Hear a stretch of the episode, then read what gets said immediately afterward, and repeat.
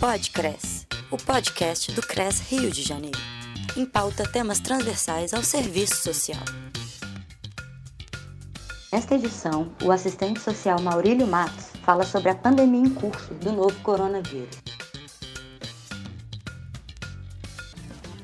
Olá, aqui é Maurílio Matos, eu sou assistente social, trabalho na saúde no município de Duque de Caxias, no Rio de Janeiro, e sou professor da Faculdade de Serviço Social da UERJ. Estou aqui a convite do CRES, sétima região, Rio de Janeiro, para conversar sobre o trabalho de assistentes sociais em tempos de pandemia, a pandemia do coronavírus Covid-19.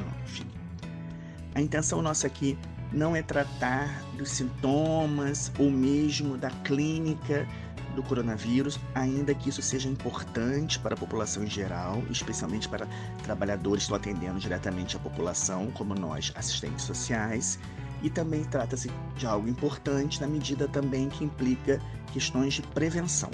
Não é isso? Apenas relembramos que o coronavírus trata-se de um agravamento em saúde, próximo a um resfriado, a uma gripe, mas que pode se agravar por uma insuficiência respiratória grave e isso demanda recursos tecnológicos, além do atendimento especializado para essas situações. A pandemia que iniciou na China, avançou para a Europa e chegou aqui no sul do hemisfério, tem tido um crescimento muito grande, gerado agravos em saúde e, infelizmente, gerando muitas mortes. O que mais assusta, certamente, é a forma de contágio, porque, como diz o senso comum à população, trata-se de um inimigo invisível. E a sua forma de contágio é muito rápida, muito ágil e, ao mesmo tempo, não visualizada. Não é isso? Então, as formas de prevenção passam pela higienização e pelos cuidados na tentativa de diminuir o contato com outras pessoas, para assim diminuir o contágio. Muitas profissões e ocupações passaram a ter o seu trabalho realizado remotamente ou em home office. Claro que estamos falando aqui dos trabalhadores formais, que no mundo, especialmente num país com alta desigualdade como o Brasil, não se tratam de uma maioria da classe trabalhadora. Nós sabemos, nós assistentes sociais, mas qualquer cidadão um pouquinho atento para além do seu umbigo, quando sai na rua, vê o quanto de trabalhadores e trabalhadoras estão na informalidade, vendendo a sua força de trabalho, muitos lutando no presente para matar a fome de ontem. Essa população em geral que é atendida também pelos assistentes sociais. Assistentes sociais é, não estão imunes ao medo que o coronavírus gera. Eu acho que a primeira constatação importante é reconhecer esse susto. Porque quando a gente reconhece o medo, ele não nos paralisa. Então a gente enfrenta um problema, uma constatação. De fato, estamos vivendo uma pandemia da qual a forma de contágio ela é muito ágil e invisível e da qual gera um agravamento rápido que pode gerar né, a morte, versus a um problema da rede de saúde não estar preparada para atender a esse volume. E se tratando também do Brasil, onde nós temos um sistema único de saúde, um sistema que se trata de uma proposição do movimento da reforma sanitária brasileira. Portanto, é um sistema de saúde, é, na sua concepção, maravilhoso. Sistema Único de Saúde é uma estratégia do movimento sanitário brasileiro que marca por uma concepção de saúde que não deve ser acessada para aqueles que podem pagar, ou seja, a concepção do SUS é o contrário, é a universalidade do acesso, entendendo que todos contribuem indiretamente para o sistema, entendendo que a saúde é um direito humano, não pode estar regulado pelo mercado. E uma segunda questão que deriva dessa é a concepção ampla de saúde, entendendo a saúde não apenas como ausência de doença, né, mas marcando por um acesso ao trabalho digno, ao lazer, à educação e por aí vai. Ou seja, é a socialização dos serviços existentes, dos benefícios existentes na sociedade, mas que são apropriados privadamente. A saúde ampla passa pela ideia de que todos e todas têm direito de acessar a riqueza produzida. Aí, a partir disso, o SUS é marcado pelas estratégias de descentralização, onde os serviços vão se materializar mais próximo da população, pela defesa da participação popular, compreendendo que o saber da população é importante na compreensão dos serviços, pela hierarquização desses serviços de saúde, com privilégio na atenção primária, evitando assim a prevenção de doenças. Entretanto, a história do SUS no Brasil é uma história de boicote, né? E aí nós temos basicamente duas questões. A primeira é a asfixia financeira que se realiza no SUS. Né?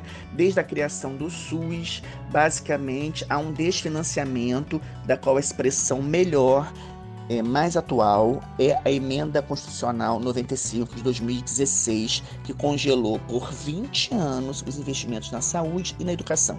E essa emenda agora é gravíssima mais ainda na situação da pandemia. Então, existe uma, uma proposição sempre que passa pelo desfinanciamento do SUS, né, que passa pela captura do fundo público em benefício do capital, da qual um exemplo disso são as eternas discussões infelizes que existem sobre os modelos de gestão. Desde que o SUS foi criado, se fala da importância de pensar modelos privatizantes na saúde. Não é isso? No Rio de Janeiro já tivemos cooperativas, agora temos organizações sociais, nos hospitais universitários, as EBSER, Empresa Brasileira de Serviços Hospitalares, que em síntese mostra tenta defender a ideia de que a gestão deve ser privada, a contratação de um ente privado para gerir os serviços de saúde, com isso recebendo recursos públicos para isso.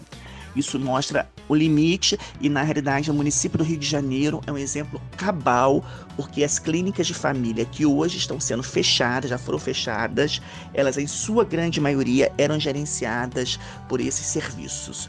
Então, mostram o limite, né? A saúde é um direito humano, deve ser estatal e público. E uma outra dificuldade também no SUS é a ênfase numa crise do SUS, criando uma ideologia de que o serviço de saúde melhor é o serviço de saúde privado. E com isso criou-se um trânsito de muitas pessoas, muitos segmentos que sofrem, que contam seu dinheiro para pagar um plano de saúde, um seguro de saúde, porque se sentem mais protegidos. Veja bem, a pandemia ela colocou uma expressão de que isso é uma ilusão. Num problema sério como esse, saúde pública, não basta ter seu plano de saúde. Primeiro, porque ele não está preparado para dar conta disso. Né? O conhecimento científico é desenvolvido ainda no serviço público, ainda que esse também esteja sucateado. Mas, especialmente numa pandemia contagiosa como essa, não dá para pensar a prevenção à sua saúde, o seu cuidado de uma maneira individualista, não é?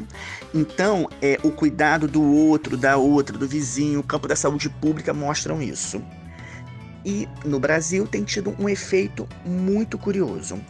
É, ainda que a pandemia tenha sido contagiada, contagiado primeiro brasileiros e brasileiras puderam viajar e, portanto, com algum nível aquisitivo, não é à toa, infelizmente, que a primeira pessoa a falecer aqui no nosso estado do Rio de Janeiro foi uma trabalhadora doméstica que teve contato com quem voltou da Itália, segundo notícias.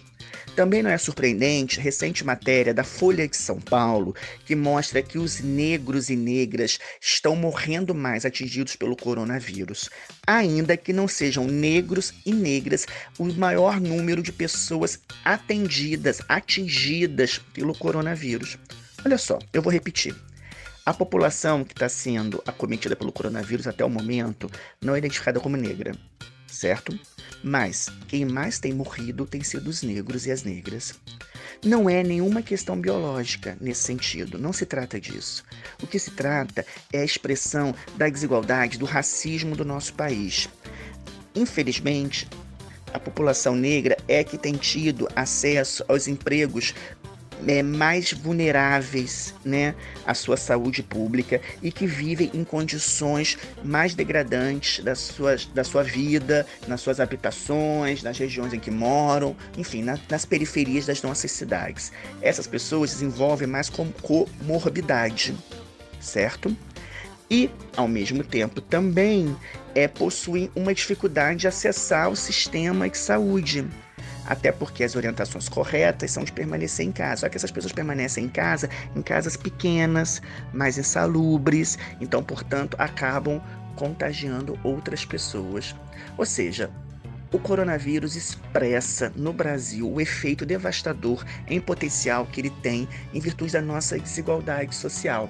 E isso vai repercutir certamente no, no tratamento daqui e nas questões que vão estar colocadas para o trabalho de assistentes sociais.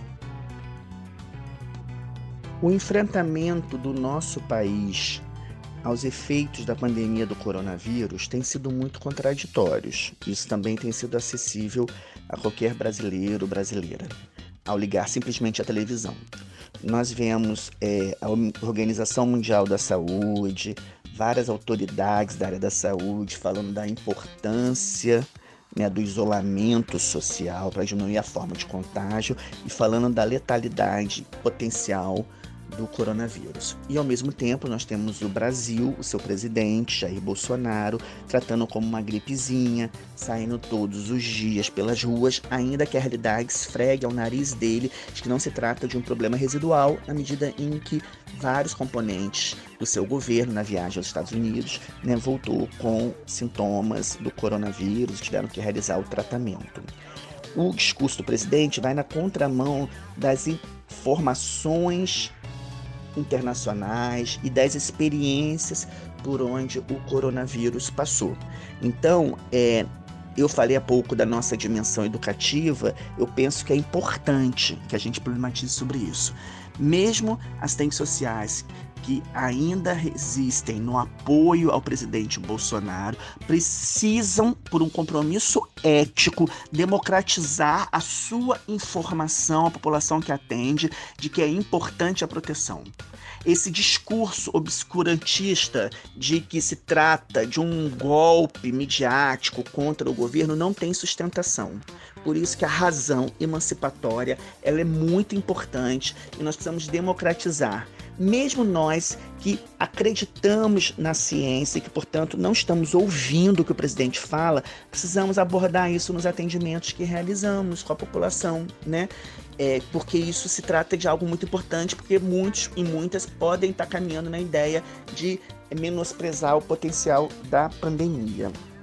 Já que estamos falando do trabalho de assistentes sociais, é importante reconhecer as orientações. E aí eu quero voltar àquela ideia de que muitos profissionais, muitos trabalhadores estão trabalhando remotamente em casa. Mas alguns serviços não puderam ser fechados, ao contrário. Pensamos aqui nos serviços de saúde, pensamos aqui em alguns serviços da assistência social, pensamos aqui nos dados assustadores de aumento da violência intrafamiliar doméstica no domicílio, né? A partir de situação de relatos de mulheres, de denúncias de crianças e de idosos sofrendo a violência por estarem dentro do domicílio. Então isso mostra que alguns equipamentos, alguns serviços públicos precisam estar funcionando. Mas é importante reconhecer que não está normal. Então não podem, primeiro, funcionarem normalmente. É necessário, então, que os serviços, e muitos já fizeram isso, busquem elencar prioridades. Quais são as prioridades do que deve ser atendido? É importante que as assistentes sociais se posicionem também nessa construção coletiva. Né? Essa prioridade não é individual do serviço social. As assistentes sociais não trabalham isoladamente, se inserem em processos coletivos de trabalho. Então, devem também participar desse processo de definição de prioridades, do que deve ser atendido. Os serviços, segundo lugar, além das prioridades, eles devem também priorizar uma diminuição do fluxo de atendimento para que evite a possibilidade de contaminação, pensando também em distâncias entre um sujeito e outro. Bem, uma vez estabelecido então que vamos diminuir bastante o fluxo de atendimento aos serviços, o fluxo de trânsito de pessoas nas instituições que trabalhamos, precisamos lutar para que trabalhemos em condições adequadas para que trabalhadores como assistentes sociais, não se contaminem pelo coronavírus. Nesse sentido, equipamentos de proteção individual, como equipamentos de proteção coletiva, devem ser exigidos pelos profissionais. E nesse sentido, quando não houver, devem ser requisitados, devem ser fruto de ações coletivas na instituição. Então não é um uma assistente social, um assistente vai reclamar, mas organizar coletivamente essa reivindicação no local de trabalho. Se não conseguir resolver no local de trabalho, solicitar apoio ao seu sindicato, onde os trabalhadores são filiados, e recolocar essas questões. A organização deve ser coletiva e não devemos nos expor.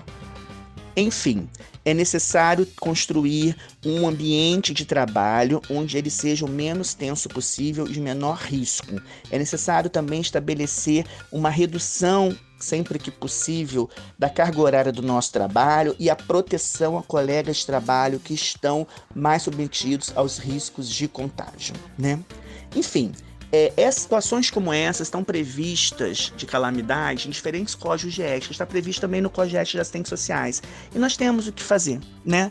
Então, se a gente considera que a gente tem um papel importante na orientação sobre direitos sociais, trabalhistas, então é importante que a gente permaneça nas instituições de trabalho. Se a gente considera que a gente tem um papel importante no enfrentamento à discriminação, ao preconceito, para barrar a violência, é importante que nós estejamos lá. Se a gente tem informações importantes para acessar o sistema de proteção social dos direitos sociais, é importante que a gente esteja lá mas é importante que a gente esteja em condições adequadas, com proteção, com fluxo diminuído e utilizando outras estratégias, especialmente o recurso a redes sociais institucionais, preferência Facebook dos serviços, grupos de WhatsApp dos serviços e o contato via telefone. Precisamos usar a nossa criatividade.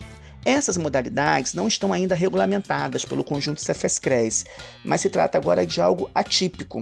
E se trata de um momento. A ideia aqui é a continuidade de um atendimento que não pode ser parado.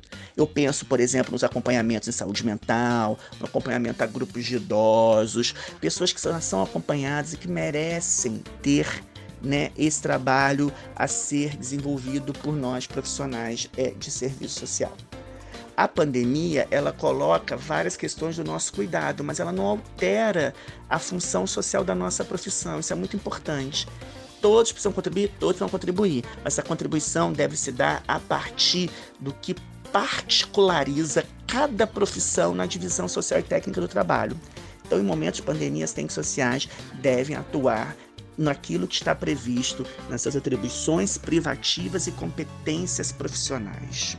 Nós temos muito que fazer como assistentes sociais nesse momento, como todos os outros profissionais também têm a partir da especificidade, ou melhor, da particularidade da sua profissão na divisão social e técnica do trabalho.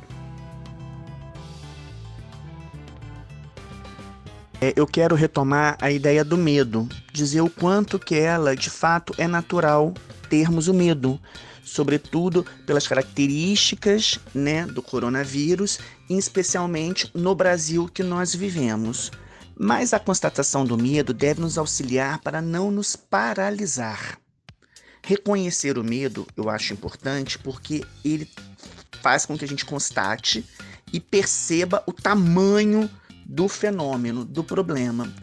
E ao pensarmos sobre isso, recorreremos à razão, e aí, claro que é a razão emancipatória, a razão que potencializa a riqueza humana que somos nós, homens e mulheres, que fomos autocriados pelo trabalho criativo, né?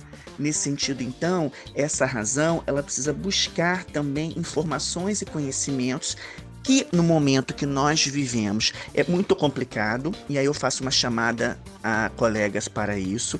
Existem muitas informações o tempo todo, informações às vezes incorretas, mas mesmo que corretas, em excesso, elas geram um temor. Então, o primeiro passo que fica aqui é controlar os horários da nossa vida, do nosso dia a dia, para não passarmos o dia inteiro lendo as notícias com suas abordagens trágicas. Seria essa, né, minha primeira indicação criarmos um horário específico e fontes para selecionar isso, ok?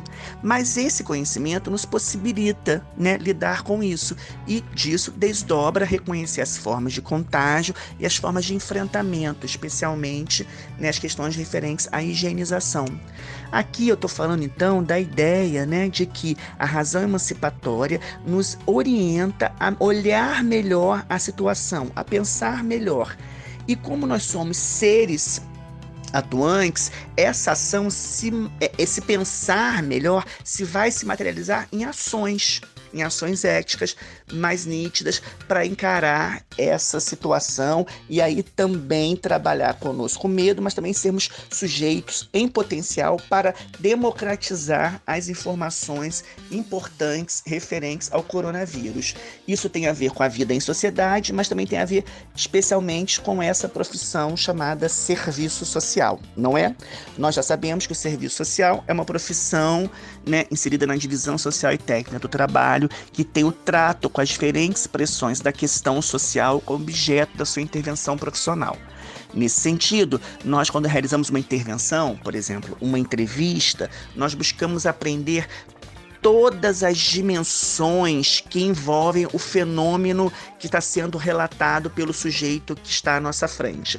Então, como que ele ou ela ou a família vivenciam essa situação? Então, qual a implicância disso na questão econômica, social, política, cultural? Né? Para quê? Para que junto com esses sujeitos a gente possa propor um conjunto de ações da qual eles se vejam como sujeito e possam escolher sobre esses caminhos. E aí nesse sentido a gente precisa disponibilizar os parcos recursos referentes às políticas sociais e serviços sociais, mas democratizar sua informação e lutar por esse acesso, inclusive passar mecanismos onde isso pode ser reivindicado quando lhe é negado. E também tem junto com isso, que já está misturado com o que eu falei, mas aqui é uma explicação apenas didática, a dimensão educativa as redes sociais necessariamente agem educativamente, né? E aí a perspectiva pedagógica, claro, é sempre de emancipação não, não de adaptação, mas de emancipação, seu reconhecimento como sujeito, né, de mecanismos, é quase como diz a música, poder possibilitar a régua e o compasso para que esse sujeito possa seguir em frente na luta pelos seus direitos e que possa ser feliz. A gente do serviço social fala muito que a gente luta por direitos, a gente garante direitos. Direitos são garantidos pelo tensionamento entre as classes fundamentais. Nosso papel é democratizar essa informação e ajudar na instrumentação para que esses sujeitos possam garantir a sua luta. E claro que aí, de antemão, não há nenhuma neutralidade na nossa intervenção profissional. Há um compromisso direto com a população usuária que atendemos. E por fim, eu quero socializar aqui um pouco uma agenda de é, questões para a pandemia, para nossa profissão, e que são agendas que já estão presentes e algumas um pouco novas. A primeira, eu acho que é importante em tempo de convocação para o trabalho na pandemia, de trabalho coletivo, como eu acabei de falar, reafirmar as nossas competências. Então, nesse sentido, eu penso que é importante se reapropriar constantemente dos acúmulos que nós temos da nossa profissão nas diferentes esferas. Importante reler o material, reler nossas normatizações. Sei que muitos de nós conhecemos, mas reler com os olhos quem está vivendo essa pandemia agora é muito importante.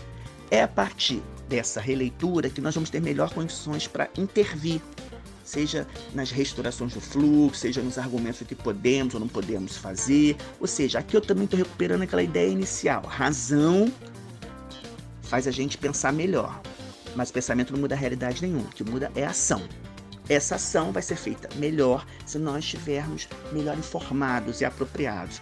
Informação aqui também é conhecimento, mas também é escolha ético-política mais consciente, né? Sabendo disso, é importante então que a gente contribua no trabalho, que a gente se fortaleça, que a gente responda coletivamente no locais de trabalho para demandas, ou melhor, requisições indevidas. E isso também a gente pode tentar, se não conseguir resolver no local de trabalho, aí sim procurar é, recorrer ao conjunto CFS-CRES para defender as condições éticas e técnicas da profissão.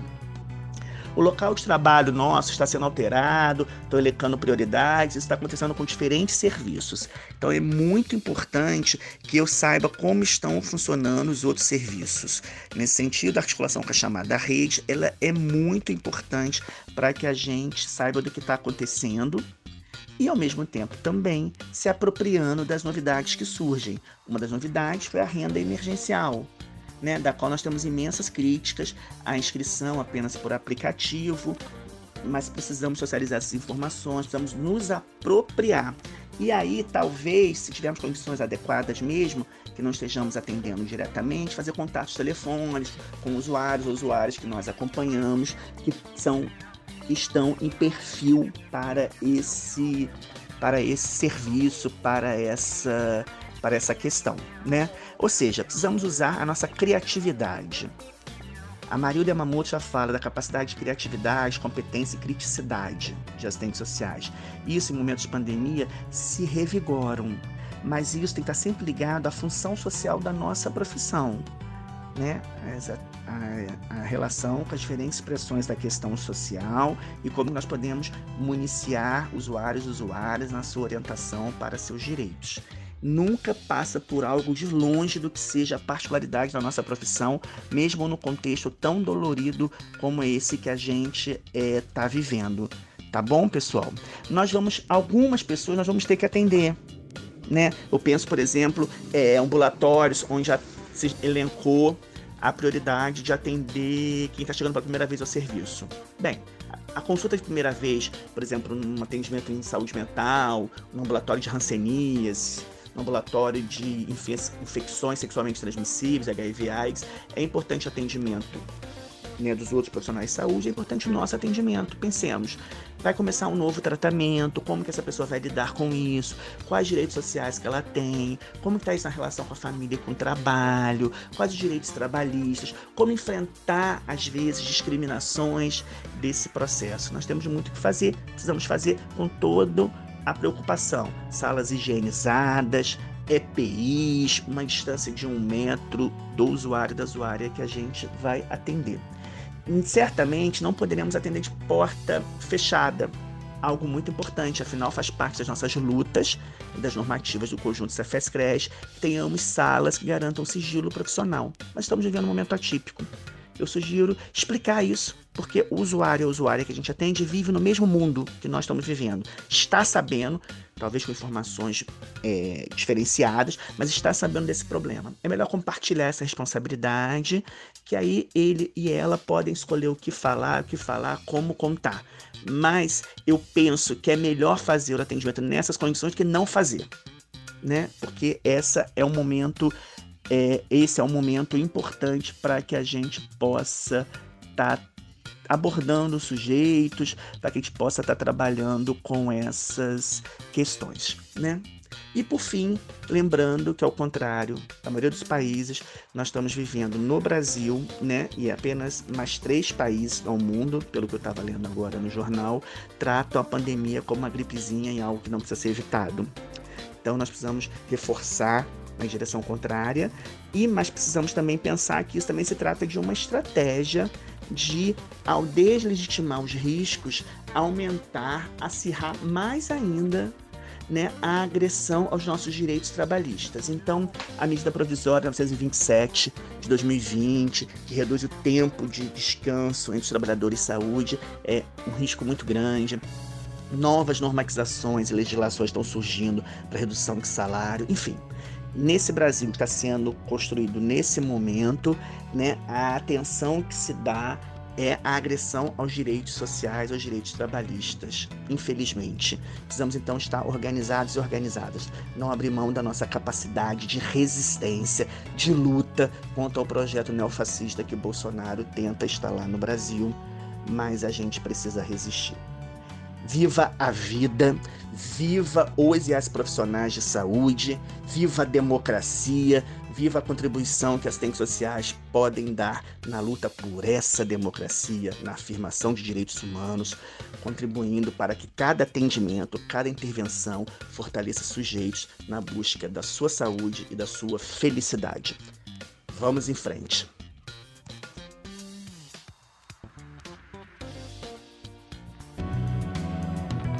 Podcres, o podcast do CRES Rio de Janeiro. O material desse podcast pode ser reproduzido integral ou parcialmente, desde que sejam respeitados os créditos das autoras e autores e do próprio Conselho Regional de Serviço Social do Rio de Janeiro. Produção: CRES, sétima região. Música tema: Rio Funk, de Alex Nativo.